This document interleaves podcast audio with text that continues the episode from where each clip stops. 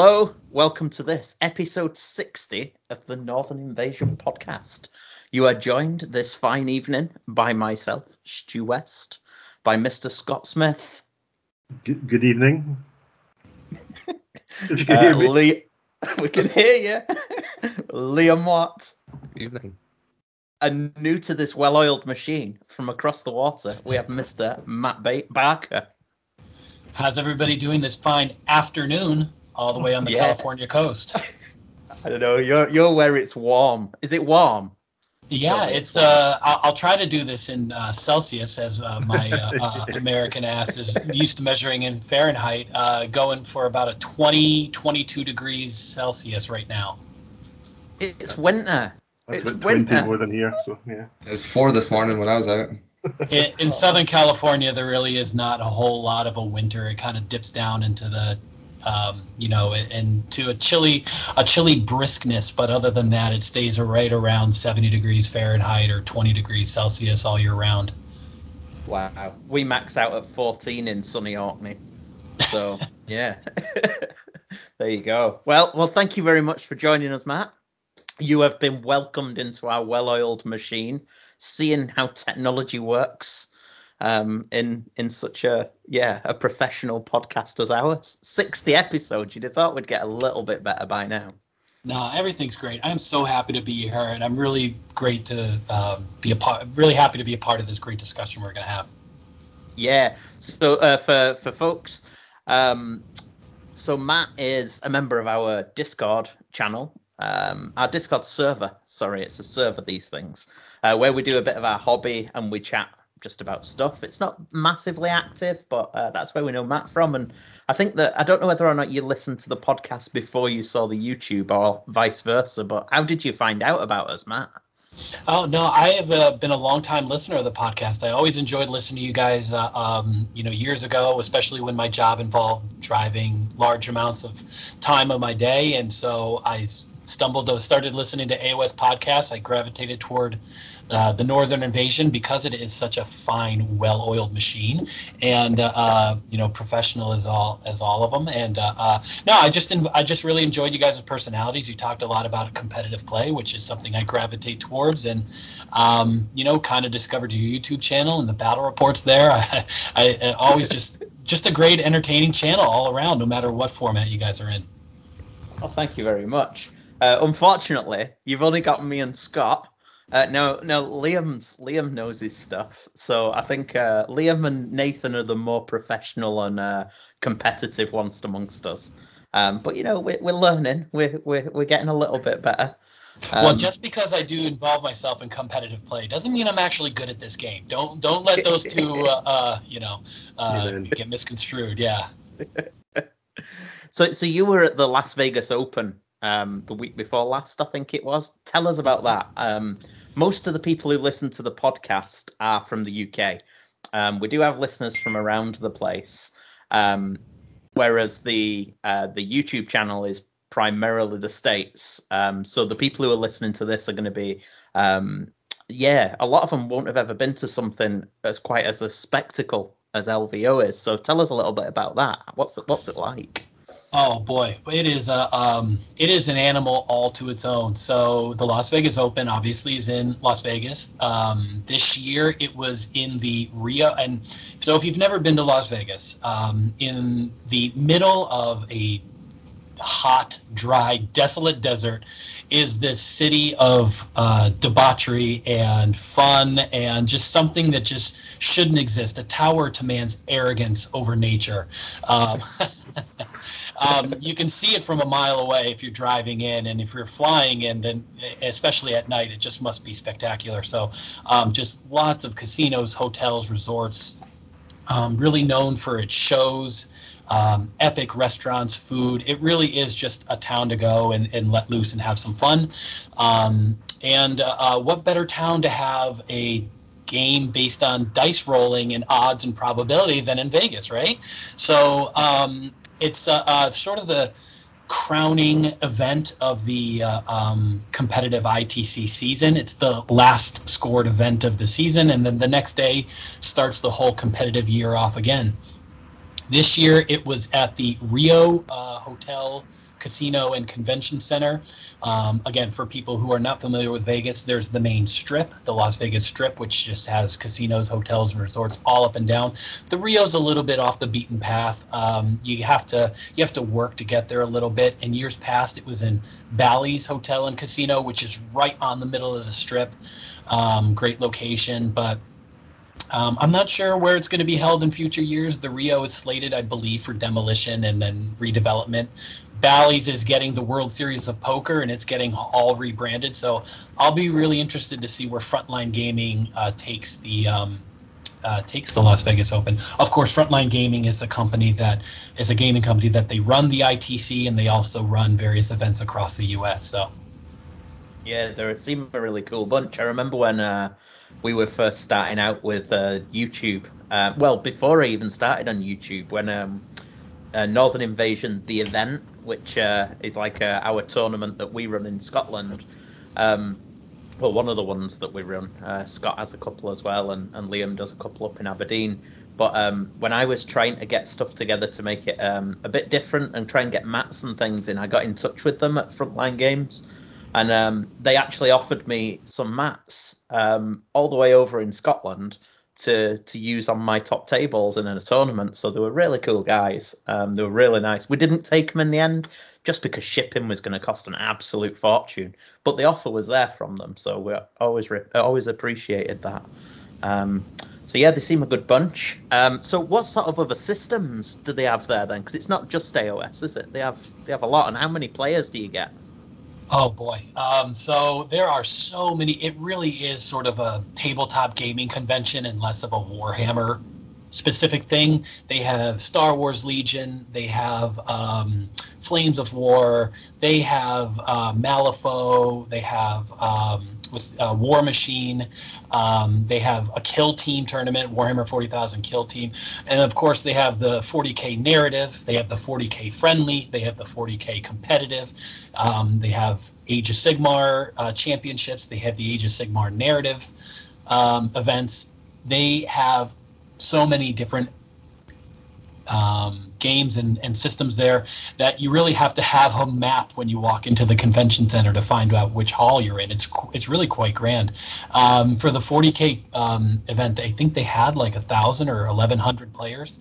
Um, for our, our AO for our AOS uh, championship, they had just under 200.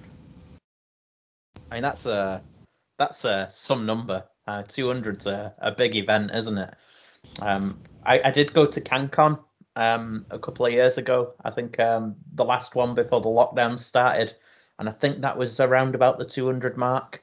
Um, maybe, yeah. And then also we went to Bobo a couple of years ago, and that was just short of 200. So yeah, it's it is a big spectacle when you get an event like that, and it's it's very different. Now it's a six game event, isn't it? The LVO, is that right, or is it five?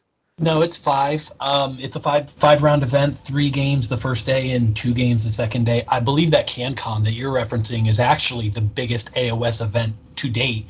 Uh, yeah. This LVO was slated to surpass it, but we had a lot of drops COVID yeah. concerns. Um, but like, um, but it was a, it was it was a great event. Everybody was masked up and and playing safe and playing smart. The tables were spaced out. I mean, they just had an absolute massive space um, yeah. that they were able to space out the table. So it was it was wonderful. Um, and uh, I think there were 256 players, but with the drops and everything, it got it down to just shy of 200 there. Okay. Oh, it's still a great feat, and I, am definitely going to make it. I'm definitely going to get over it. It's on my list of uh, the tournaments I must go to. So, um, whilst I'm uh, not tied down to any kind of, uh, I don't know, strict home environment, it's the ideal opportunity for me to go. I think. Oh wait, you mean there was a Warhammer tournament there? It wasn't just blackjack and carrying on with your with your with your with your homies. yeah, exactly. So so how did you get on then? You were running the Nurgle, weren't you? Yeah, I I have been um, Nurgle is my my my main my one true love in Age of Sigmar. Um, it's my favorite army by far. I have others. I played Kharadron Overlords for a while. I have a Soulblight army. I have a Spider Fang, a, a labor of love for my Spider Fang army. But Nurgle is my main. Um, I've been, been playing them before they even had a, um, their first battle tome, and I was excited to be able to take this uh, new battle tome out for a spin. Yeah, so we'll maybe come on to that and what people's thoughts are, because Scott has also um, played Nurgle competitively in tournaments. And did you ever play him, Liam? I know you used Legion of the First Prince that had some pretty heavy Nurgle influence. Did you ever actually go pure Nurgle? Yeah, I played uh, the Wind Up Archaon like back in the day when Mm-hmm.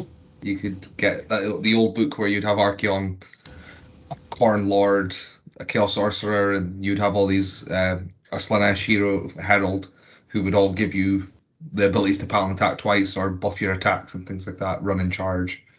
Uh, and that was obviously back when you could be like minus five to hit, because that's obviously when Hellstriders gave minus one bubble at six inches and things like that. There's just all this like stacking of negative to hits and things like that back in those days. Uh, the You dark also- times.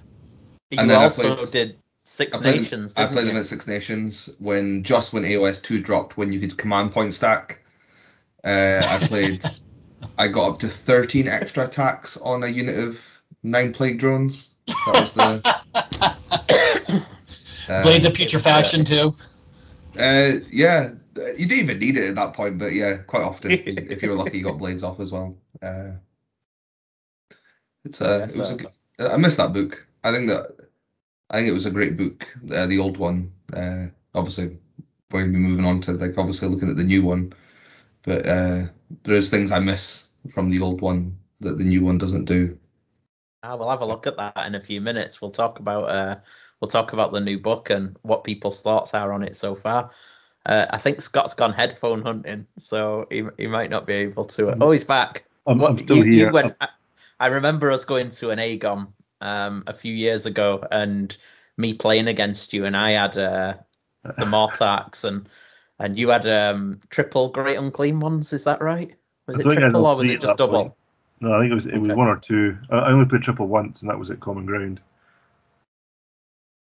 But yeah, you you so you've run them as well. I remember your uh, your big lad uh, went in Nef Stagger, didn't he? He certainly did. it was a glorious, glorious. That was Great- back when you could times. Great times indeed. Uh, so, so what flavour? What what did you uh, take then? What what was it that you took along? Uh, what was your list, Matt? so still being um, you know the book only being out for about a month or so maybe a little bit more um, i wasn't really sure i kind of bounced around a lot of ideas in various whatsapp groups and uh, um, you know in sort of list theory uh, list theory groups and my uh, my uh, club the left coast left coast corsairs excuse me um, i chose to bring a list um, heavy on diversity where it gave me a lot of options based on what my opponent's list was what the mission was, um, sort of really gave me a, a palette of choices. So I took a um, I took a drowned men subfaction, and that allows uh, Pusgoyle Blight Lords and the Lord of Afflictions a pregame move. And my list was the Glottkin, who is my absolute favorite war scroll in the book by far. I took a Lord of Afflictions with the overpowering Stench command trait, and his artifact was the Arcane Tome, making him a wizard. And then I gave him the Gift of Disease spell. And then I also took a personal favorite of mine, Gutrot Spume, and he allows units uh, up to three mortal Maggotkin of Nurgle units to uh, come in off the board edge with him. And then so my other units were 20 Plague Bearers, 10 Plague Bearers, five Putrid Blight Kings, and then two Pusgoyle Blight Lords. So in essence, um, I could either choose to deep strike the Lord of Afflictions and the Pusgoyle Blight Lords, or I could choose to um, uh, come in off the board edge with any combination of the Glottkin, um, the Blight Kings, the Blight Lords, the Lord of Afflictions, um, or I could choose to put everything on the board. Uh, so it was really uh, wide open for me in terms of choices, but that was my list. Okay. And so, uh, was there any mission in particular, or any armies in particular, you were a bit concerned about playing? well, if anybody was following along on the uh, on various Twitter channels, um, dragons and fulminators was the name of the game here at LVO 2022. I think something like um, 10 or 12 percent of the field was Stormcast, and then another solid almost 10 percent of the field was uh, Cities of Sigmar that were basically just bringing fulminators and some dragons. So um, it was order. It was a day of order um, all all around. Yeah, yeah, they're uh, they're, they're doing quite well. They're they're over here as well. I, I played against a, a Living City Fulminator um, list uh, at the last event I went to, and I realised firsthand just just how effective that list is. Um, so yeah, what did you play against then? What did you end up going against?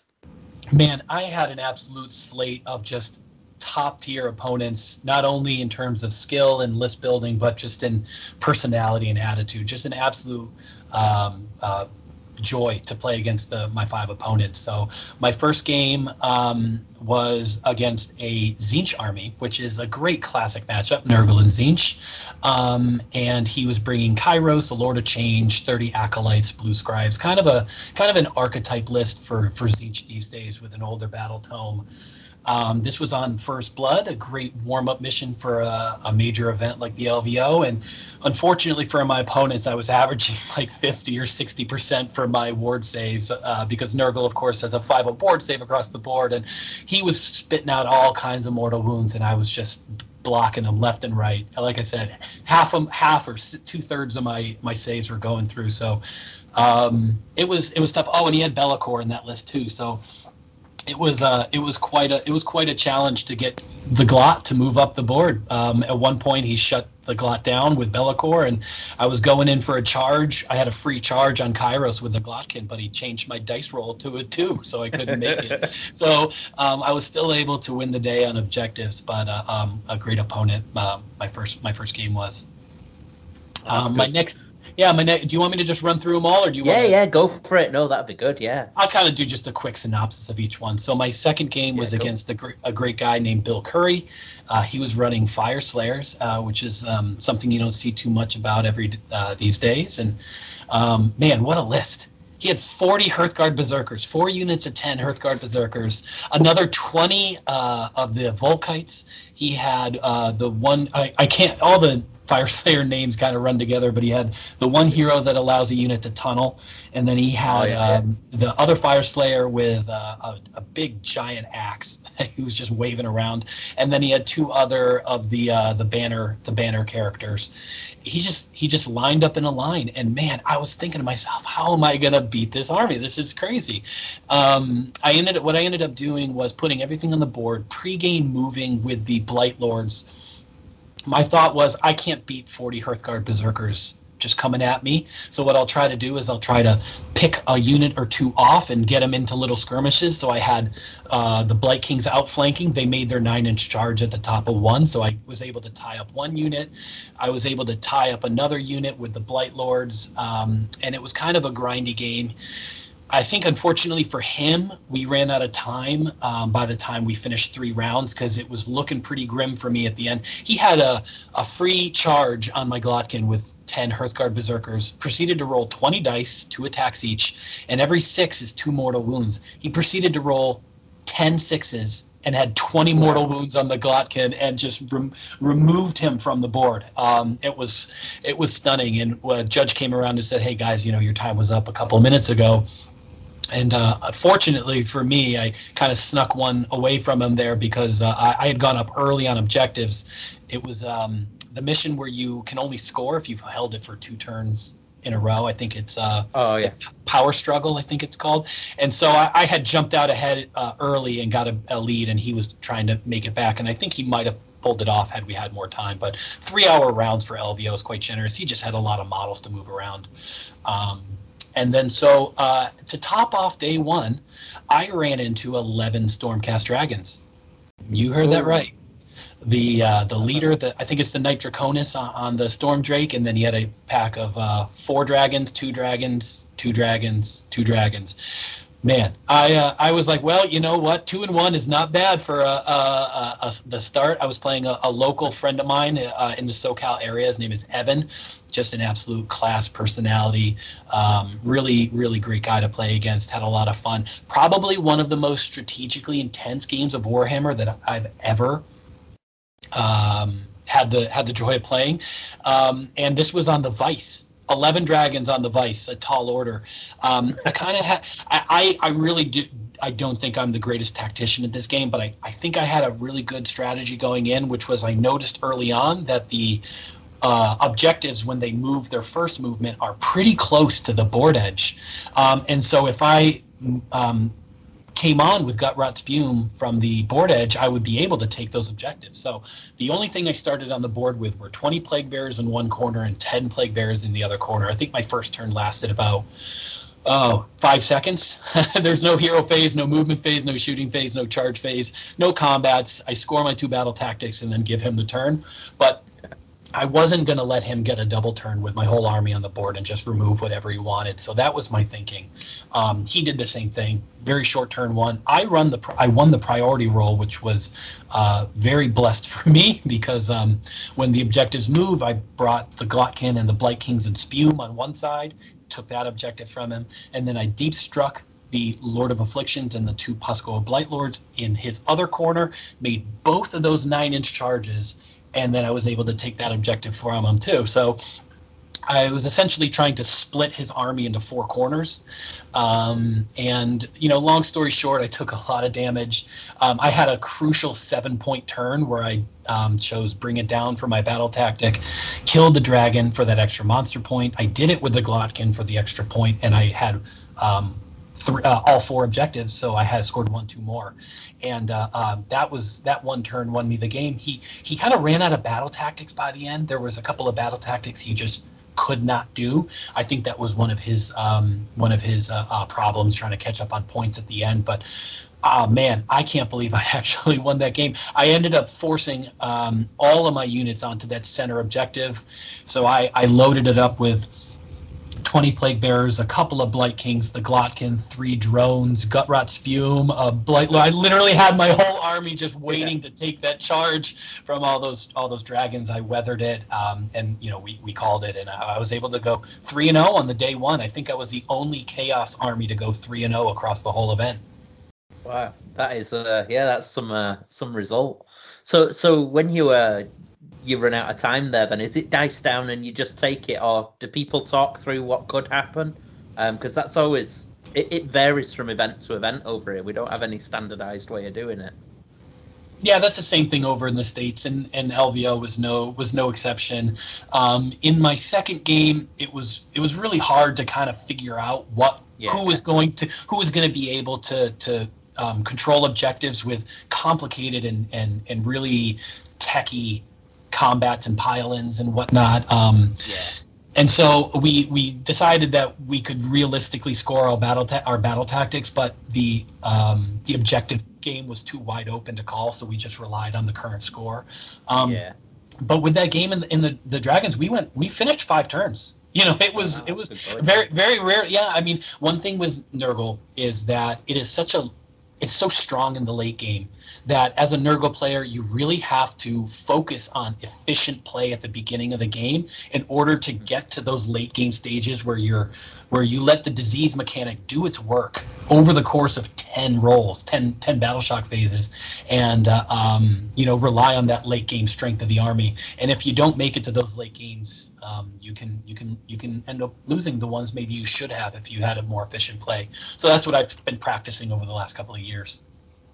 Okay, so after day one, then uh, did you did you go and uh, experience some of the the cultural offerings of, of Las Vegas, or did you have a nice early night and and get up bright and breezy the next morning? Oh man, I wish I could have told you guys that I drank a lot of water, um, relaxed, took a nice warm bath, and then went to bed really early. But that's just not the nature of that town. You know what I mean?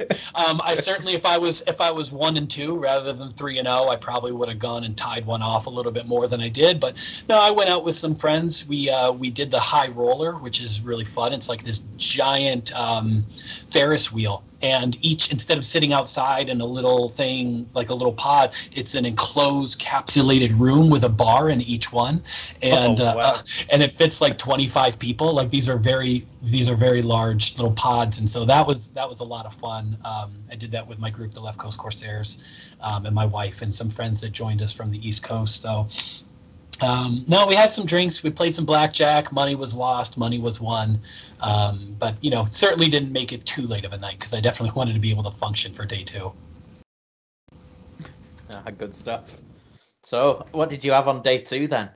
Oh boy, more fun. Uh, more. So my uh, my fifth game was against a a a great a great opponent, and I'm sure I'm gonna butcher his name. I, I believe his name is Mergonk, and uh, he uh, I actually met him at the last LVO, and he was playing Stormcast, and this this was no uh, this was no deviation from that. He was playing a long strike, six long strikes though, with nine annihilators. Yeah, man, that was that was a list that I was, I, you know, the dragons. I was shocked I could win just because they're so powerful and they can do whatever they want, whenever they want, virtually resource free, which I have some issues with. But it's it's not necessarily an unbeatable list. It just has a lot of punch. The the long strikes though, they have the glorious advantage of just nearly table wide range, and then the annihilators coming down wherever they want, doing mortal wounds. It's it was a hard counter. Now, the the mistake I made was uh, letting the Gryph-hounds. Uh, re- so the Gryph-hounds allow any sort of unit that sets up to get for uh, their kind of their their sentries, right? So they let the long strike Yeah. shoot at them. I think I was blinded by my success of my strategy of starting off the board last game get to me here because I made the mistake of starting the Glot, the Blight Kings, and Gutrot Spume off the board in um, in ambush and outflank, um, you know, to come off the board edge. Um, and uh, uh, I let that get the better of me, and I, I did that. And so essentially, what he was able to do, and this was, and I and I'm uh, I'm blanking on the mission, but it, oh, it was um, uh, tectonic interference. So uh, old school uh, shifting objectives, where um, one is worth more than the other two. Um, Yeah. and so um, he essentially was able to shoot at half of my army. And then when I brought my other half of my army on, he shot that as well. Um, he was rolling really poorly for his charges, um, which kind of gave me some hope. But but he was effectively able to focus down my plague bearers, tie up my blight lords with more wounds on the objective um, on the objectives with his annihilators. Um, and then when I brought on my other half of the army, he just shot that too. It was a tactical blunder at my part, but I'm not trying to take away from his uh, brilliant uh, strategery. Um, he had a his army was just perfectly deployed. He set up in the corner with a castle, so I couldn't he, he couldn't deep strike over there. And if I chose to uh, you know walk on, he was just going to shoot me. I couldn't get close. I should have what I should have done was just bullied up the board. So for your audience that might not be aware, and I know we're going to get into the new Nurgle later, but uh, the Glottkin, the reason why I think he is such a powerful war scroll is his command ability called the Blight Krieg, which is just a great name too. um, but it uh, it allows you to make a charge move in the enemy movement phase if there is an enemy unit within 12 inches of the glot and also another Nurgle unit, and the two Nurgle units are within wholly within 18 inches of each other. So you can effectively put the glot up the middle of the board. Don't have to worry about charging because if anybody comes within 12 inches of them, you can get a charge off. And so it really does kind of zone out. So you can put them on an objective at the core, at the end of one objective, and if anybody moves onto the objective or close to it, you can charge them, preventing them from actually attempting to capture it. You can stop people from getting battle tactics. It's it's it's quite uh, remarkable of an ability. So um, I that's what I should have done in that game. Put them on the board relied heavily on my five up board saves, hopefully some good dice rolling, and just bullied my way up to him. Um, but now he outplayed me, and it was great. He ended up going to the top eight um, and doing quite well. So Oh, good stuff. Because the top eight do get a little bit of extra. Is is it the there is an extra game for the ones that are like right up there? Do they do they battle it out? The ones who are on five and oh?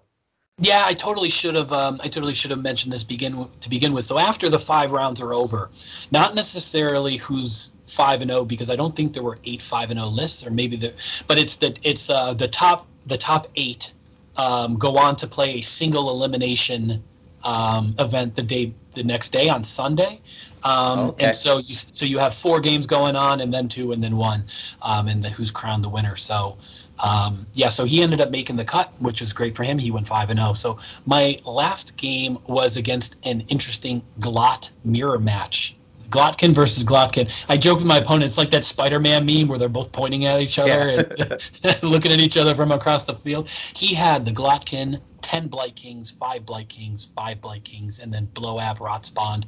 Um, so quite a straightforward list, but quite effective. I was nervous. I mean, I kind of got a taste of my own medicine here because I'm like, damn, I don't want to get within 12 inches of this guy, or he's going to get a charge off on me with the Glottkin and 10 Blight Kings. It was, um, it was quite scary, and I kind of saw what my opponents were going through. I guess maybe with the previous four games, but um, um, it, James West, uh, player out of the Houston, Texas region, um, which is quickly becoming a hotbed for competitive Age of Sigmar in the states.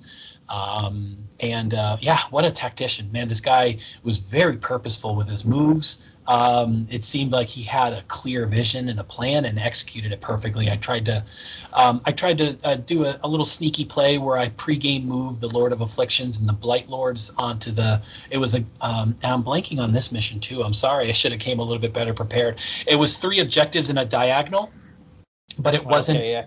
But it wasn't. Um, it wasn't First Blood. Um, and I'm, I'm I'm blanking on the name. Um, Is it but, the uh, one where you get the command point for uh, the strate- for for identifying uh, an extra command point for picking one of them?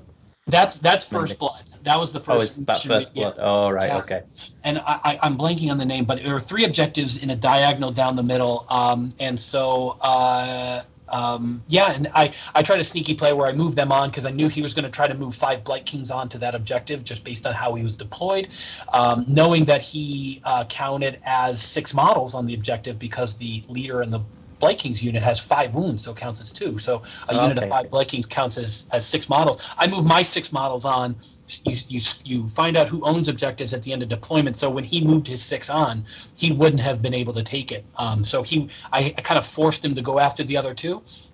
Um, but he uh, uh, he was effectively able to maneuver. I failed a five inch charge with the Glottkin to prevent his ten Blight Kings, who were given the spell from the Glottkin to give them all plus one to their wound characteristics. So those ten counted as twenty on the objective Oh, and I tried to charge them because he was kind of in a in a in a uh, a two by five conga line almost. So I could have uh, charged the corner and then not really allowed a lot the full weight of those blight kings to to pile into him, and prevented him from charging onto the objective, and that would have really turned the tide of the battle.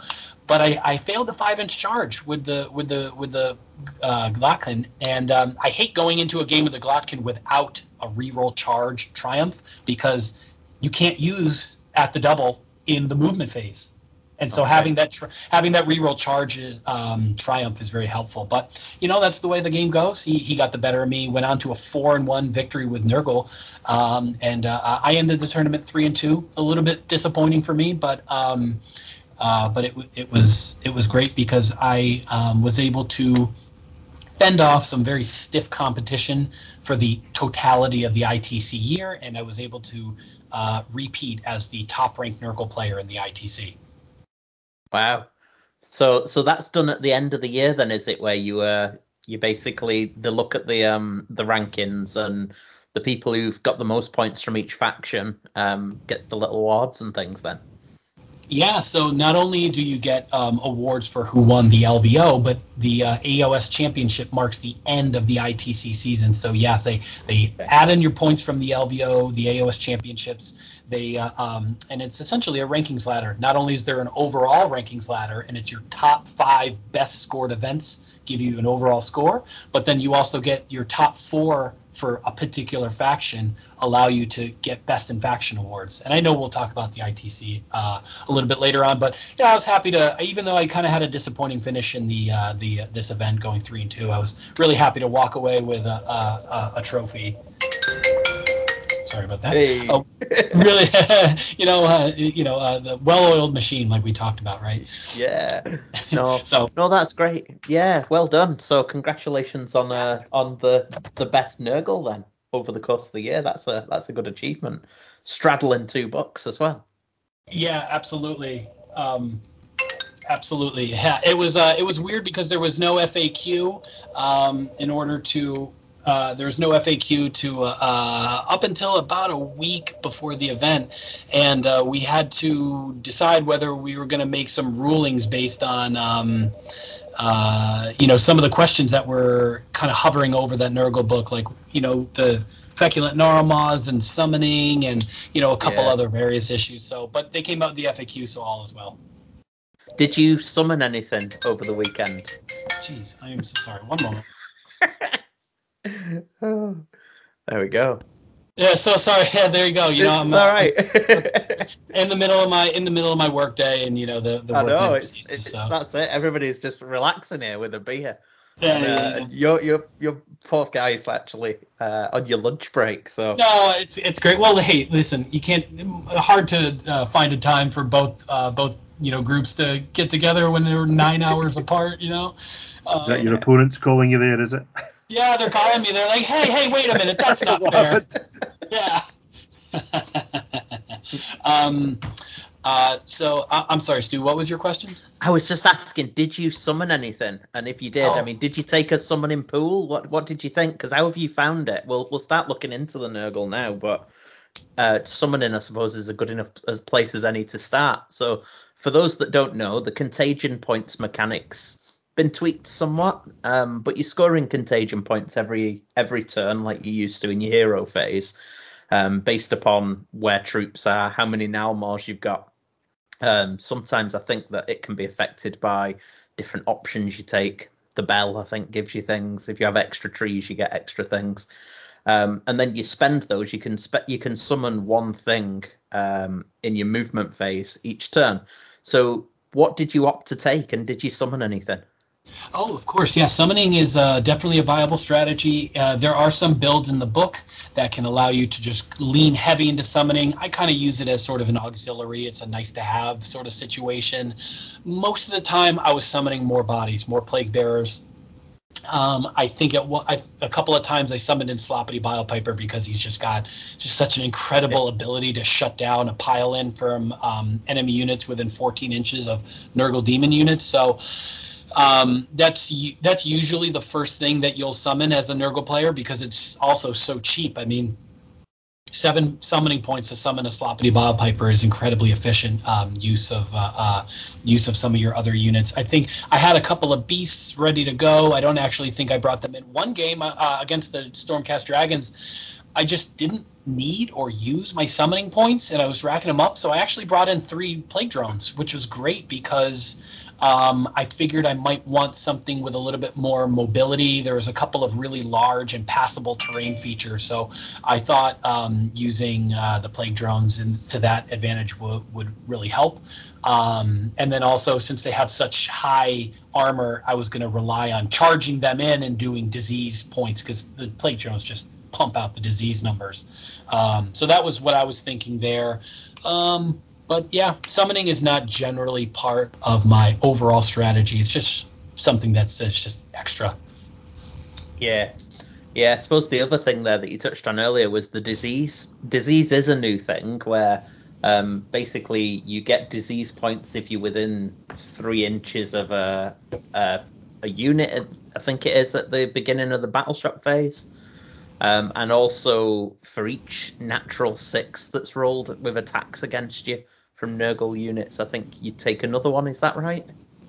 Yeah, that's that's exactly right. And there are other there are so many other ways in this book to give disease, whether it's you know from bouncing back from uh, bounce back uh, saves from the uh, uh, the great unclean one or command traits or artifacts. There really is just a uh, so, the the munificent wanderer subfaction gives two disease points for being near plague bears at the end of the movement in the combat phase. So just they I'm really glad that they kind of didn't just throw it in there as a battle trait and just kind of leave it hanging. They really did support it with a number of different rules and abilities and you know on paper it might not sound like it was that um, powerful or influential. Um, and I think that was kind of the consensus when they teased the rule leading up to the Battletome review. But I had I had I was optimistic and on on on the tabletop during the game, it really has this really interesting way of inserting itself into the results of the game. You know, maybe you're you don't have an objective and you you know you only lost it by one or two models, but then here comes the disease roll and oh hey guess what I have that objective or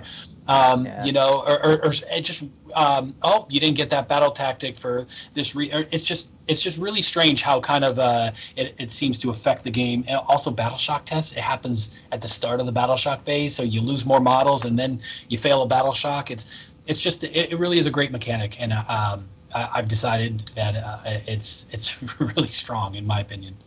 Yeah, I've I found it to be good. I've only played it a couple of times, but it's capped at seven points, and you roll a dice for each point on the unit, and on a four up, um, you take a mortal, unless you've taken a, a demonic boon, I think it is, where it, it happens on a three up, or unless it's is there also one of the wheel things that makes that affects disease? I can't quite remember. You're but, um, you're right. You're right both ways. So the Wither Staff okay. is an article for demon uh, for um, demon heroes, and that is a seven inch range. It adds one to the disease roll, so it makes the disease go off on a three up, and then one yeah. stage of the cycle is plus one to disease roll. So you could potentially be doing um, rolling seven dice and every two ups a mortal wound uh, to, yeah. to multiple units. So and if you combine that with munificent wanderers, you know you can really do a lot of damage um, just yeah. from passively standing next to Nurgle units. Yes, so they're grinding, but they're also doing that chip damage as well, I suppose, which is is quite nice.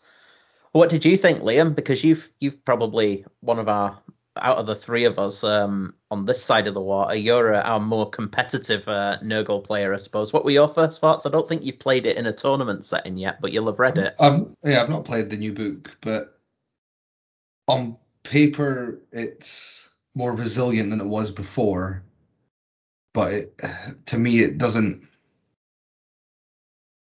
It's not a playstyle I like. Like I like, I like it being like a hammer unit where you'd be able to take a hit, but you also then could dish it back out. But like how they've altered like plague bearers and things, they now don't uh, have that punch. They have access to buffs, but a lot of the buffs mean that you're not doing disease points. I also think disease points tracking is not a smart idea further down the line, uh, just due to calculating and keeping it on the table. Like if the Nurgle list that I look at and things like that has like six to seven single beasts of Nurgle plus like a block of plague bearers, a couple of heroes and things like that. But if your opponent also has an army that is just a like eleven dragons, that's still six units, could be more. Matters how they want to build that list.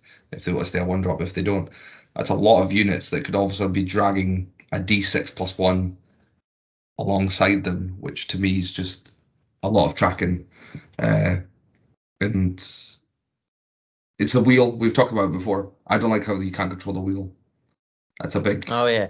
That was a you big would thing like for me. A spell to be able to uh, a spell or, or, or a command, command trait, just or one of the uh, covens, whatever you call them, that to even play the wheel backwards sort of thing is like an idea that this Grant Gleeman, instead of wanting to go forward with change, he wants to reverse the cycle sort of thing so he can then play it backwards, which would be again a cool thing. Because like you say, you can just get I think with that, if you're coming to like brass tacks of like S tier play or high level play, you could be just put on the back foot by rolling the wrong result turn one and where that wheel starts, which feels really uh, uncomfortable. It is. I, I lore wise, it makes sense. I don't know if you have the same, Matthew. Did you have any games where that happened to you, where you're like, damn, I'm on the like a four, turn one, and I don't want to be on a four. I'd like that to be like your turn two or three sort of result.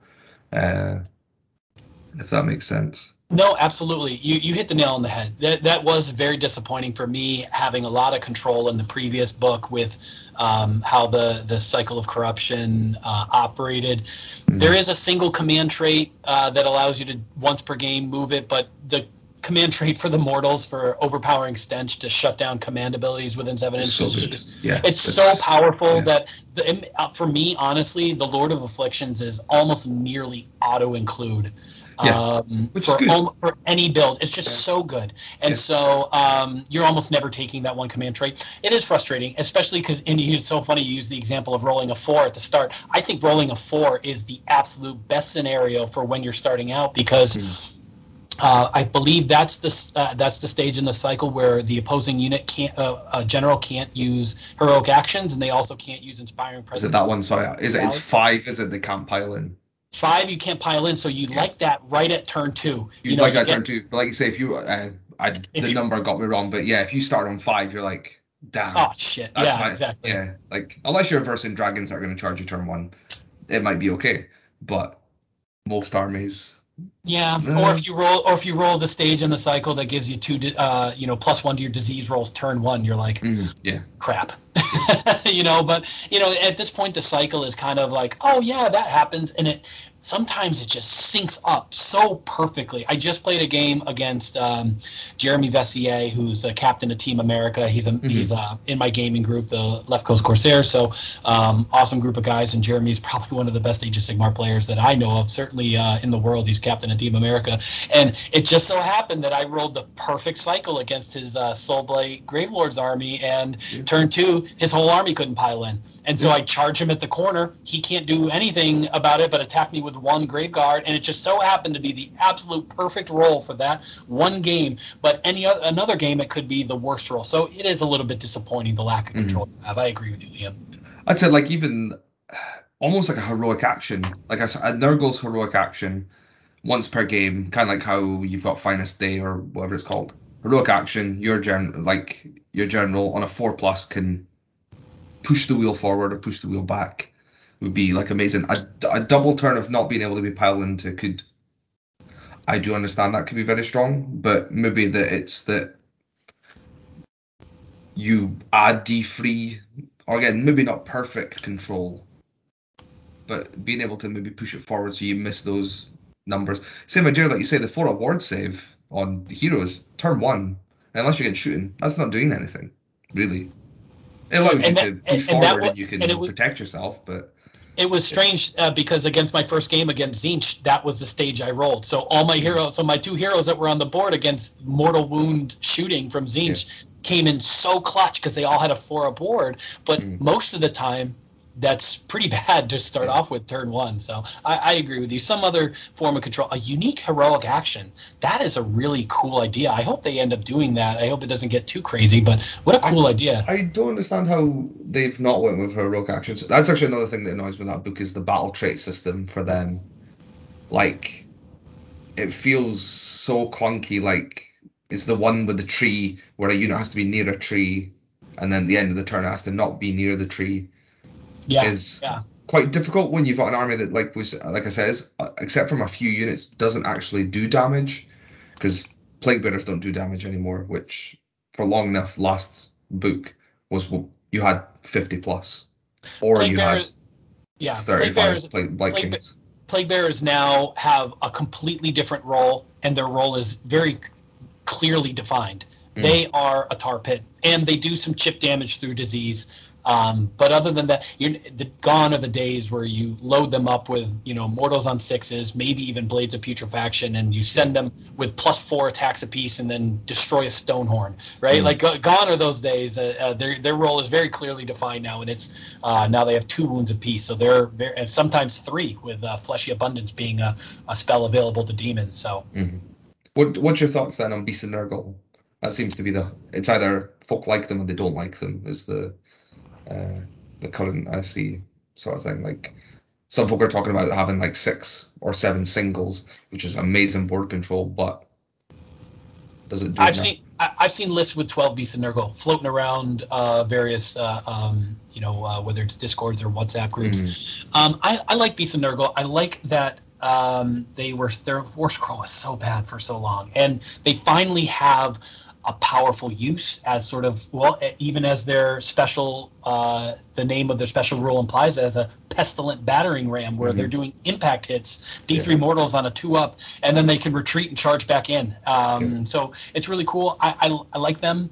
Um, I see people using six seven sometimes 12 of them with Horticulous and the Befouling Host uh, yeah, maximizing summoning. the, yeah. the, like you say summoning a, um, a unit each turn like I think the summoning's now better than it was in if you're building towards it. But I think if you're building towards it not being your mainstay, it can be very hard to summon if you like can't get all your deployments on. Like if you don't take uh, the stuff that can deep strike and things like that, or you don't have if you just get locked in combat turn two in, at mid table, you don't have the way of getting out anymore like you mm-hmm. did before of having big models and things like that that could like Be'lakor for example would be your model that would just go run off uh, or Lord of Afflictions and things like that that would just go run off and do your dirty work for you.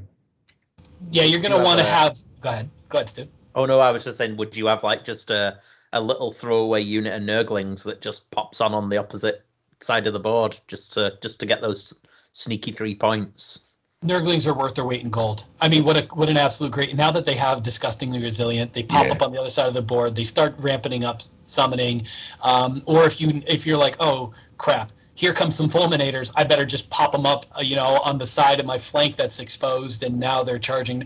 I mean, they're I mean, they're just for 105 points that unit is is so valuable as a sort of a utility piece. So you got to have some Nurglings, a Lord of Afflictions to deep strike, Gutrot Spume to come off the, something to get into their territory if you want summoning to yeah. to, to, to, pop off. Uh, for me, it's something that's just nice to have. I might summon ten Plague Bearers. Maybe I summon a unit of drones or a beast here and there, but you know it's not something that I, I typically build around. But you know, uh, beasts, uh, beast heavy list, charging into the corner of a unit, doing mortal wounds, not letting you pile in from Sloppity, and then retreating, flying over models when they do, and then hitting something else, just causing chaos. It's it's a great list. It's uh, I think it's won a, an event or two um, so far. Um, certainly, uh, um, yeah, I've seen people chatting about it, having success with it.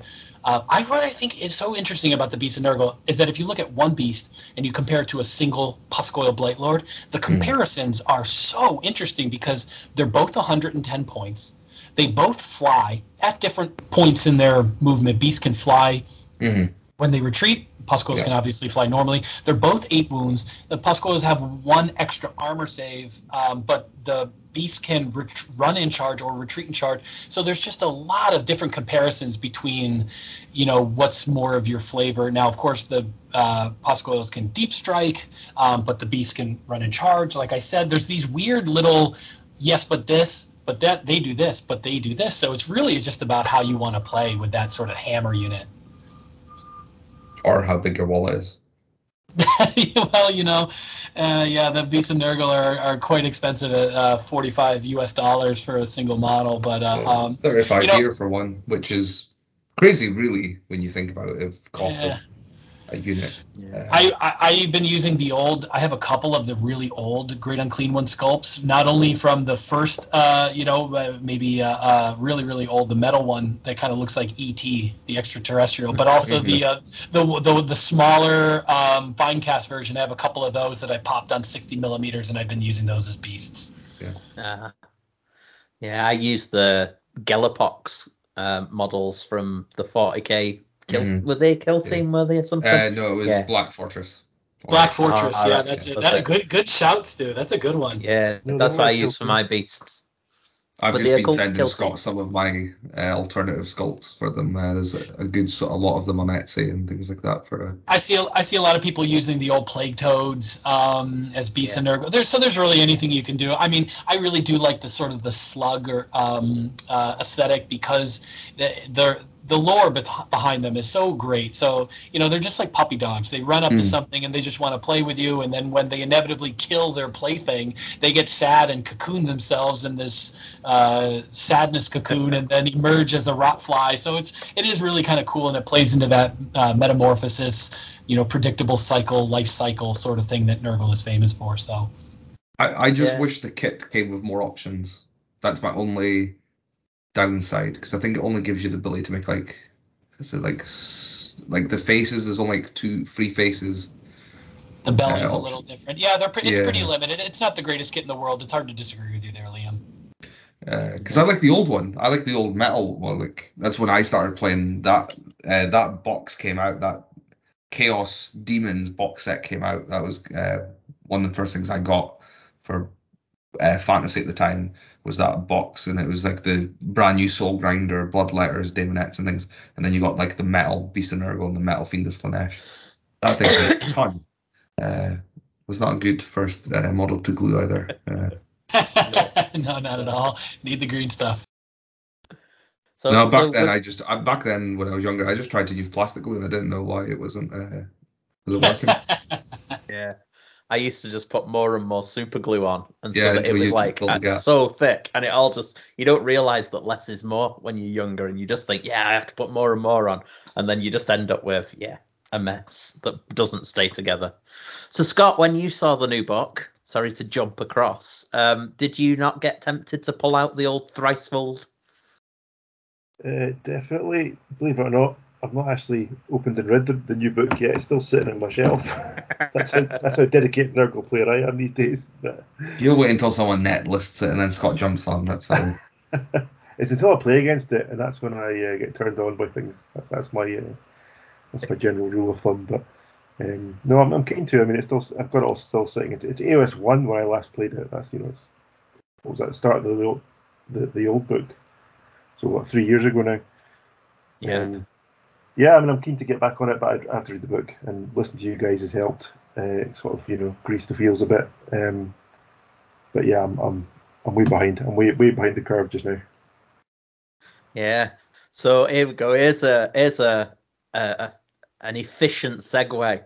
So um, Scott was the the brain and the I, suppose he he conceived Scotland's um, ranking system.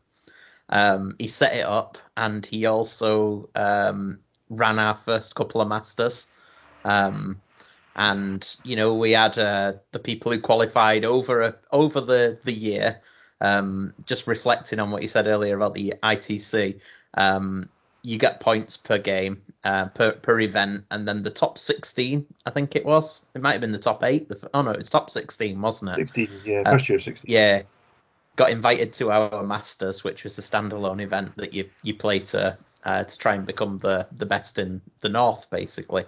Um, so all of our um, one day and two day tournaments in Scotland, and also um, in the north of England for a while, um, the far north of England. I suppose people in Manchester and Leeds might be a little bit put out by saying all events in the north, but um, like Newcastle, Sunderland, Kendal, um, so Northumberland and the top counties, uh, plus Scotland. Um, you did that for a couple of years, and then I suppose um, our other co-host JP, who does Listbot, um, that it kind of migrated across there in the end. Yeah. Um, and you know, well, the UK rankings was hosted by Bad Dice for years, and I think that's still going. Still going. yeah. It's still going, and then there's also the Honest Wargamer rankings that um, I think that you can look at nowadays. I've I've not managed to look at it just yet. Um, but the ITC, this is this is there was an announcement that um, actually Matt pointed out to me that I hadn't even picked up on from the Warhammer community site, saying that they were going to be leaning into the ITC. So, can you tell us a little bit more about that then, Matt? How does that work over there for you guys? Yeah, so um, the ITC, which used to stand for the Independent Tournament Circuit, which now they're no longer independent with their partnership with GW, so uh, quite uh, seamlessly transitioned to the International Tournament Circuit, um, is a volunteer effort from Frontline Gaming, which is a company that sells GW products and runs various large events here in the US. Um, and it really was just a way to sort of codify. Um, and give resources to tournament organizers to make their events just run more smoothly and just encourage people to participate in events because as we all know as tournament goers you know i guess maybe tournaments have this sort of um, preconceived notion about them that you show up and you're just going to get if you're not bringing some hardcore top tier list you're just going to get absolutely smashed off the board laughed at you know in some sort of public humiliation um, ritual and, and that's it but it couldn't be further from the truth when you show up and you just celebrate the hobby with your friends and your community. Um, play great games of Age of Sigmar, whether it's uh, three rounds or five rounds, and, uh, um, and and just have a good time. And sure, there is obviously a competitive aspect to any tournament, um, but I've never encountered uh, a negative play experience just because somebody was being a complete jerk at an event. Um, but it no, no, nevertheless started out as an effort to sort of give t- tournament organizers TOs um, a, a resource for not only for player conduct. Um, there are various offenses you can come across which can issue you a yellow card, and I think it's two, maybe three yellow cards, and you get a red card, which means you would be disqualified from the event and asked to leave um, if you're not living up to the standards of of a you know uh, an, an, event where you just have to behave yourself in a normal fashion. It's nothing rigorous or there's nothing uh, over the top there. Um, and but it also gives the greater community at large if somebody is repeatedly being a problem to temporarily or permanently ban them from events. Um, if you know maybe they're found to be cheating or constantly bringing illegal lists or constantly getting into confrontations with other players. I don't think that's really ever happened. There's probably been a few disco- uh, disqualifications. There's probably been some level of enforcement of that, but it's just great to have something on the books to give tournament organizers some enforcement mechanism to keep things uh, running smoothly. But then along with that, they introduced a couple years ago these best in faction awards. Um, sort of, they always have this overall rankings ladder, which is always fun. For me, it's never about trying to best or, or get ahead of the people that you're playing with. For me, it's always been about challenging myself to be a better player. Well, I came in, you know, 40th last year. Can I break into the top 20? Can I break into the top 10? So I'm going to up my game. I'm going to learn how to play efficiently. I'm going to, you know, uh, practice more, go to smaller events in the build up to these larger events. It's always been about growing as a player myself and never about proving I'm better than other people. And that's the sentiment I've gotten from everybody else that I've ever um, interacted with that likes the ITC. And a couple of years ago, they inter, uh, introduced faction rankings, which gave you a reason to play factions that might not have you know, uh, had uh, as much of a competitive edge. So if you if your true love of the game was pushing, you know, hundreds of uh, Moonclan Grots across the table or bouncing squigs across the table, we all know the Gloomspite Gitz Battle Tome might be uh, sort of lacking a little bit of competitive edge, but you can go to events, bring your Gloomspite Gitz army, and I'm not picking on the Gitz. I have a Gitz army, and I know uh, that it has some shortcomings, but you can bring your Gitz army to events over the world, invest your time and your money and your energy, um, and, and and go for the best in faction Gloomspite Gitz ranking, and feel good about walking away from the year with some sort of acknowledgement for your hard work. And honestly, that to me is what the ITC is all about. Um, in the U.S., it's sort of become a little bit uh, polarized, I'd say. Um, it, it, really is sort of accepted on the East Coast and also the West Coast, the Pacific Northwest, but the Midwest um, kind of has this. Uh, the Midwest of the uh, country sort of has a um, you know sort of an um, they're not really too fond of the ITC. I think they had they think it has some shortcomings, and I can't speak about everybody, but most of the events that happen in the Midwest portion of the United States don't submit their scores to the ITC. That's another thing. Tournament organizers have to actively submit their scores um, to the ITC so they can score them. Uh, I know Rob's rankings. He's pulling the data from various you know best coast pairings and TTTO yeah, and so um, you know there's the the Midwest is definitely a little bit more hesitant to full on accept the ITC or, or submit their scores to the ITC. Uh, I think when the announcement came out, the Adepticon TO just retweeted it and just said no. And I'm like, well, hey, that's your choice, that's your prerogative. But you know, to me, it's always been a very positive experience, and and I, I hope that that positive experience makes its way across the pond. So in terms of so ITC, just picking up on that, um, is it purely just a essentially a ranking submission platform, or do you have to fulfill certain criteria before you can be an ITC event?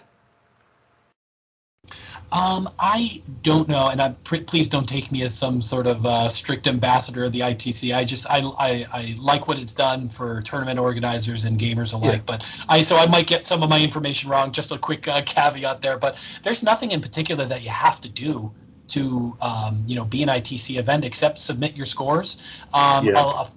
and and a lot of people's uh, uh, and and again, there's a code of conduct that you you know you you um, you sort of uh, uh, buy into when you when you join an ITC event. Um, and again, it's nothing rigorous. Don't don't ha- get into a physical altercation with your opponent. Don't throw your or other people's models across the room. Don't accost people for you know winning a game or um, show up with a legal list and you're gonna be fine. I've never been to a tournament where somebody got a, ye- a yellow card or a red card. Yeah. So it's just an option for tournament organizers to yeah. deal with the troublemaker. Yeah. So no, that's good. Um, and obviously, you mentioned there the GW announcement, which I think was just 40k. Is that right? Just now, in terms of ITC coming under the under their sort of uh, gaze. No, I think they mentioned AOS as well. Did they mention AOS as well? That, that, yeah. that, that, was my question. It was is AOS next, which I presume. Yeah, be, and some and some really amazing prize support. So now with GW officially partnering with the ITC, um, not only are the, the is it just the winner, maybe a couple a couple of the top overall rankings people will have some input and feedback to give GW about rules or battle tomes, perhaps. But um, you know, you uh, the winner of each best in faction gets um, free swag as well. I had to sign a paper and give my email address for uh, winning the best in faction Maggotkin award, and I think I get a, a, battle tome or two in the coming months, which is which is cool. cool. And and a lot of people don't even know. They say, well, you know, the ITC it just uh, is a way for you know win at all cost players to see who's the best out of this you know competitive pile of uh, you know all this sort of thing. But a lot of people don't even know there's a hobby track for the itc so if you go to events and maybe you're not the most competitive minded person you're not min maxing or optimizing your list you show up with a beautifully painted army your to can submit um, the best painted results from that event, and it's essentially a competitive rankings ladder for for people who are uh, into conversions and painting. My g- very good friend Nick Garcia won the hobby track for the ITC this year. He was given by Games Workshop a 2,000 point army of his choice. Wow. That's incredible. but yeah, yeah. Goodness me, I didn't know any of this. There you go. That's interesting stuff. Um, yeah, no, I, I, I was reading the article. The, it does look good there is in the in, in the UK. There's the the guy the Pro Painted podcast. They they run the kind of painting masters, which again is the same idea. People submit their best painting nominations from their event, or or maybe the players do. You know, somebody submits it, and it gets kind of ranked up in the same way as the as the as the gaming rankings. Um, and he he runs a little kind of fun tournament at the end of that, um, or he used to pre-COVID. So you know, so uh, that sounds interesting. There's a lot I didn't understand about that at all, or, or even had even read. So well, that's really cool. If, if, GW can expand it, and I mean I know it's American just now, but I, am not sure the UK scene is quite as uh, not even as bipolar as the American. Maybe not bipolar is the right word, but every event polarized or yeah, absolutely. Yeah.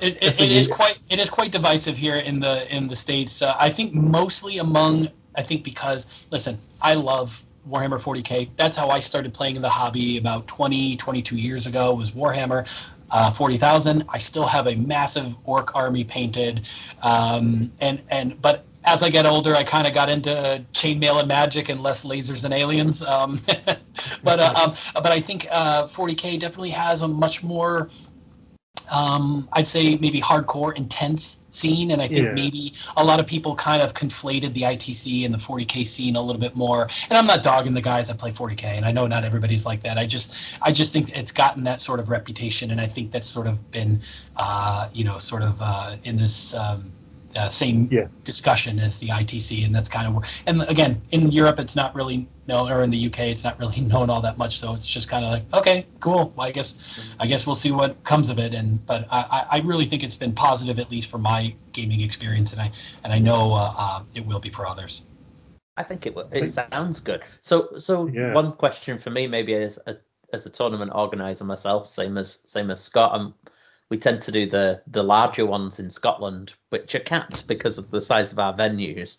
But is there a standardized scoring system or pack, or is there a variety across the different events where the scores are maybe done differently, or maybe they have different soft scores to get the rankings, or is it pretty hard and fast? That is a great question, Stu. So there's no rules on what you must include in your pack or how you must score an event.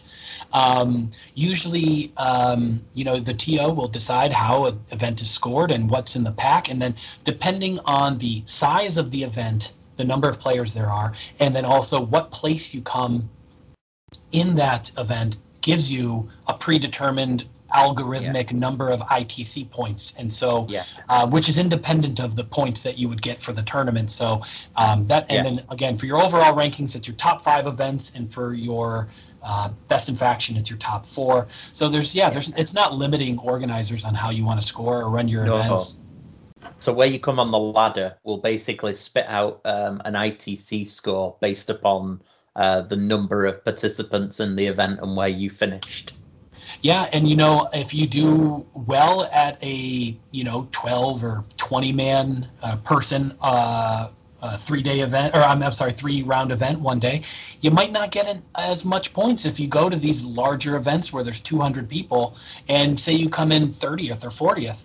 You, you might get the same number of points. And I think that kind of rubs people the wrong way. I guess it encourages people. And here's a valid criticism that I heard um, is that it encourages larger and larger events. Here in the states, the space is not necessarily a problem. Maybe in like some of the more urban areas, like New York City, middle of Washington D.C. on the on the um, you know on the East Coast, you're not going to have a venue that can hold that many people, and if you are, the cost is astronomical. And kind of the same thing in the UK and in Europe, those sorts of venues and spaces hard to come by. But you know, it all depends on what you want to get out of the ITC is what you put into it. So if you want to compare yourself on the international rankings, you may have to go abroad to some of these larger events to rack up those points. But if you're like, you know what, I want to be the best player overall in the UK or in all of the EU, then you can just stay in your own sort of local, or if you want to just be in your local community, you know, you can do that too. So whatever you want to take from it is what you can put into it.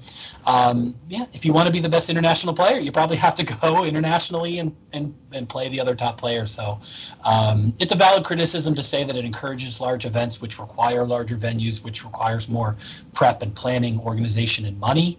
Um, but yeah, like I said, it, it really is there. Whatever you want from it is what you get, what you put into it.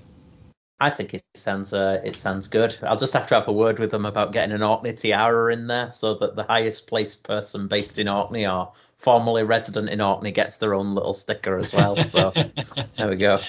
I got a pretty awesome uh, glass trophy. Uh, you know, like I said, I was lucky enough to to win the award this year. You know, what's so crazy is that my me and my the next person below me, Matt Jones, who's a local here in the Southern California area as well. We were basically uh, at a, a, dead even going into LVO, and we talked about this. We're like, well, you know, basically whoever uh, is better in the overall placings at LVO is in the tournament is going to win it for the whole year for the best in faction Maggotkin. And wouldn't you know, uh, we both went three and two. I came in 49th place. He came in 50th.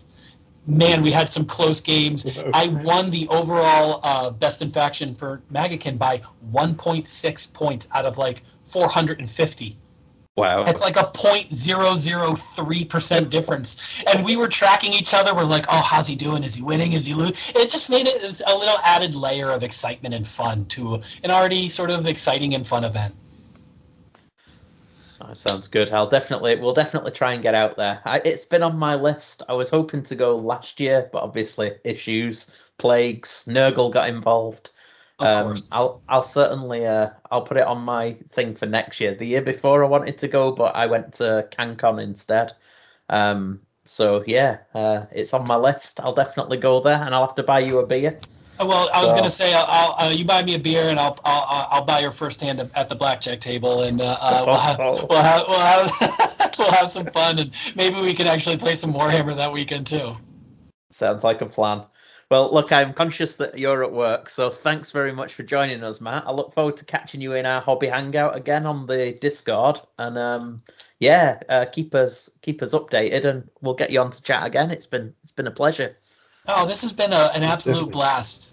Yeah, thank you so much, guys, for uh, inviting me on your podcast and uh, uh, let me let me uh, rant and rave about uh, my love for Nurgle and and the LVO and the ITC. And I'll certainly see you in the Discord. And it's finally nice to be able to speak to Scott and Liam. Sorry if I uh, hog the airtime here with my No, with no, my, my ramblings. It's good to Oh, hear it's your uh, your opinion of things. I'm going to go read the book now. Yeah, yeah, it's great. And uh, hey, I'll I'll start uh, start sharing some of my secret sauce lists uh, in the Discord too. Uh, you know, and uh, sort of yeah, well, we can uh, I'll, I'll bounce some ideas off each other. Cracking. Well, thanks a lot. Uh, thanks a lot, Matt. And are you on the are you on the Twitter? Do you do the Twitter? Oh, I, I, I am on the Twitter. My my tweeting is uh, few and far between, but um, if you want to follow me, you can follow me. And again, it's a lot of uh, I'm an arborist by profession, so I do a lot of uh, uh, tree related uh, content as well because I just I just love trees. Uh, so uh, my, my my handle is at ca tree geek and ca being short for California. So at ca tree geek. Uh, I'm much more active on Instagram and my Instagram handle is uh, at Golden State period tree geek. Okay, folks. So check him out, and I shall make sure that I've got you on mine as well. So thanks again, Matt. And um, Thanks, homies. Yeah. Thank you Yeah. very much. Cheers, Matt. All right, guys. Thanks again. So thank you very much to Matt. Um, so how are how are the the rest of us doing? What what were your thoughts there then, Scott? Are you what are you thinking about the old uh, the ITC? It sounds interesting. I know that our problem in the yeah. past with GW supporting events was that they tended to go for 100 participants plus, and because of the size of our venues, nobody in Scotland thus far has been successful in attracting any support. Yeah, I don't know there was that many even in England that, that got support, and Uh, other than current GT, the London Yeah, GT, I don't think I there's. don't think it ever Uh, took well, off properly. Bobo. Bobo did And as Bobo. well. I don't think they got. I don't think Bobo got from GW, didn't they? They yeah, got they, yeah, they got they got Oh, terrain. terrain. Okay. I think Yeah. got Not- not compared to ten what, uh, tables or something. Uh, what's his name in America? They got like the thousands pounds No. worth of terrain. No, no, it wasn't the same. The, the But whole it's good American that they tournament had- scene seems a bit more, well, not all of it, but the kind of ITC level of stuff does seem really well organised. And, and maybe I'm looking at the, just the jumbo convention ones, which we don't The get only here. downside is quite often they use Best Coast pairings, and I think Oh, Best yeah. Is that, that, okay, game over. No go. I'm out. Uh, what what's the problem with it? It's just when we terrible. did, isn't that what we used when we were playing in Tromso? yeah, And we, I think I used it in CanCon as well. I, I didn't it's fine if find you're it. playing. If you're fine if you're playing in the event, and yeah, if you're you can't and see it's from the fine when the sidelines, you need to be going on. subscribed to be able to see yeah. from the If you want to go and look at stuff after the fact, you need to be a member or subscriber or whatever. And I don't know how much it costs. I haven't looked at it properly, but Or as Scott that- would say, is lists are taking photo folk take pictures of their list on their phone of a piece of paper that's scrawled and things like that. Quite often so. the l- list quality has not been the best. Well, uh, that could be the same on tabletop.to as well. Mhm. Moan, moan. Um, yeah, so I don't know. I mean, the advantage Best Coast pairing is there's appears to be much more support available than there is tabletop.to. The guy's gone a bit dead, so we're kind of stuck with what recipes for scoring that we have just now, which is fine. Some of them work very well still, but we could do with an update to a few things like Kruleboyz. You can't even see Kruleboyz in the faction; they don't exist. Um, Yeah, just Soul Blight. Because Yeah, it's it's it's- Soul Blight, not Soul Blight It's still Lords. so blight, yeah, I noticed that. So it, it, it's it's needing a little bit of a little bit of TLC, but it's not in a bad state at all. It's it's still excellent, I think. Um, so I mean, yeah, don't know if people want to try Best Coast pairings, go for it. Or maybe try and try again, experience it again, you know. Yeah, well, hopefully the thing that the Honest War Game is doing, if that had some way that it could be a tournament management kit, because I know that you can submit your um Your your games. game results and it's a tracker as you're going through. I mean, if if they could get those layers on so that it was a a TO tool as well, I mean that'd be pretty pretty amazing. I think that's Yeah. what the intention is. I just don't know if he's gotten to that point with it. Yeah. Oh, is that your fan again, Scott? That's my computer, yeah. I don't know yeah, if it, Matt again. is this sound is my sound any better because I'm on a different headphone now. Yeah, yeah, Yeah, it's it's, it's Yeah, a lot yeah. No, no, no, that's good. Uh, that was that was uh, it's really nice. Good to get back together. We've not had you on for a while, Scott. Yeah, it's been that long that I can't find my bloody headphones. That's how long it's been. um, so yeah, the last time we were on, I think was um, between Christmas and New Year, and it was myself and and Liam. Yeah, we'll maybe get together. We'll maybe get me, Liam, I don't know, maybe Grant and Riyadh together ne- as well uh, to talk about the store league. Um, You've got your world's team as well too. yeah, we have Announce, got the world, the world's, yeah, AOS World, Scotland. We can make an announcement. We can announce that there is an official. of- yeah, there is a team. The team selected. We've booked our planes. Um, we're all raring to go. Um, and there is an official beer of the AOS um, Scotland international team. Uh, we are proud. Whilst there are other beers out there, there is only one official Team AOS Scotland beer, and that is Brewdog, a local brewery to yourself. Have, uh, have kindly be, become our main shirt sponsor for uh, for the 2022 Worlds team. So thank you very much. And and as I say this, I am drinking a cold fresh Brewdog. Couldn't get Coca Cola to sponsor now, could we? Is that where we're limited? They're not Scottish. Well, Oh. some companies need some good PR more than others these days. So uh, That's true. We should easy, get- easy. Payment has not been received, Scott. we'll get tonics on it. That's what you need. and I am brew. Get some Yeah. bars on there. Good bar. I know. you would just so no, we into are- a, a weird strip though, wouldn't it? It'd be like a weird, uh, just like badges and sponsorships everywhere. Oh Well, well, we already look like an F1 team at the funny you should say that. moment. I'm telling you.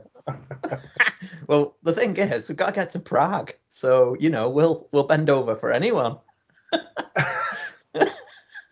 so Got- got an yeah, official automatic license plate recognition partner as well. we have yeah. We'll be the Yeah. only team that has that. I guarantee you. Definitely. And if anybody is looking for some technology um, where you need some um, license plate recognition, look no further. Um, just get in touch and, you know, we can point you in the right direction. Further details to follow. Indeed. Fact. So, yeah, um, we'll maybe announce that in the next few days. We are doing um, an interview with the Honest Wargamer who's doing, he's working the way around the different countries, um, speaking to people, uh, talking to the teams, uh, ranking logos and things. So we we have a, an official logo that hasn't been announced yet that's coming. Um, and then we'll announce the team. We'll maybe trickle it out over the next few days if uh, if not. But yeah, so so that's coming. And yeah, we'll uh we'll maybe do some some taste tests and reviews if we can get uh I don't know if we can throw a, a selection of beers to a select few of us. We could uh we could drink Yeah. them with guiding guiding from uh I don't know a BrewDog employee not yet to be named. Sounds good. Yeah. So no, well, I think that's that really. Um, yeah. Is anybody wanting to say anything exciting? No, No. No, No, no, no. I've got nothing to say really either. the That a GW good- price hike is outrageous Oh yeah, there's been a price increase, hasn't there? Um, on There's books made of paper when they could go digital. That's all we'll say. yeah, ten percent on books, but maybe it'll push more people to buy the digital. We don't do If digital the copy. digital, can you not buy digital anymore? No. Ah, right, I I see. You just get the code to unlock the section in the app. Yep. Yeah, well, you know, maybe in time production will move back to the UK where there wouldn't be quite so many shipping costs. I don't know. I don't know. I think I- so. I'm- I mean, Paper's too can- cheap and too expensive in this country to use. That's because we have sustainable sources. Yeah. I don't know. It, it, it's speculation to say anything. Um, but I don't know. Everything's going up. So I think what did they say? Five percent on models, ten percent, 20% on books, metal. twenty on metal and resin. Yeah. Blood Bowl teams were specific as well as being like ten or twenty percent. So anyway, Yeah. that's like that's that's a pack of ten models. That's not a big deal. No, it's uh, I don't know. It's yeah. So I think we've got about three or four weeks to buy everything you want before there's a little price hike there. But on the plus side, um, GW shares went up quite a bit today. So on the back of that announcement, so you know, Yeah, silver linings. yeah, yeah, yeah. The value of my just rose in value as well. I think because that's good. That's it. Yeah. So no. Anyway, well, thank you very much for joining us. Um, it's yeah, it's goodbye from Orkney. Goodbye Goodbye from from Bob Meddy. Goodbye from Glasgow. Cracking. well Well, oiled. well oiled as ever. Thank you very much, everyone, for joining us, and we'll hopefully be back in a couple of weeks. Ta-ra! Right, how do I stop this?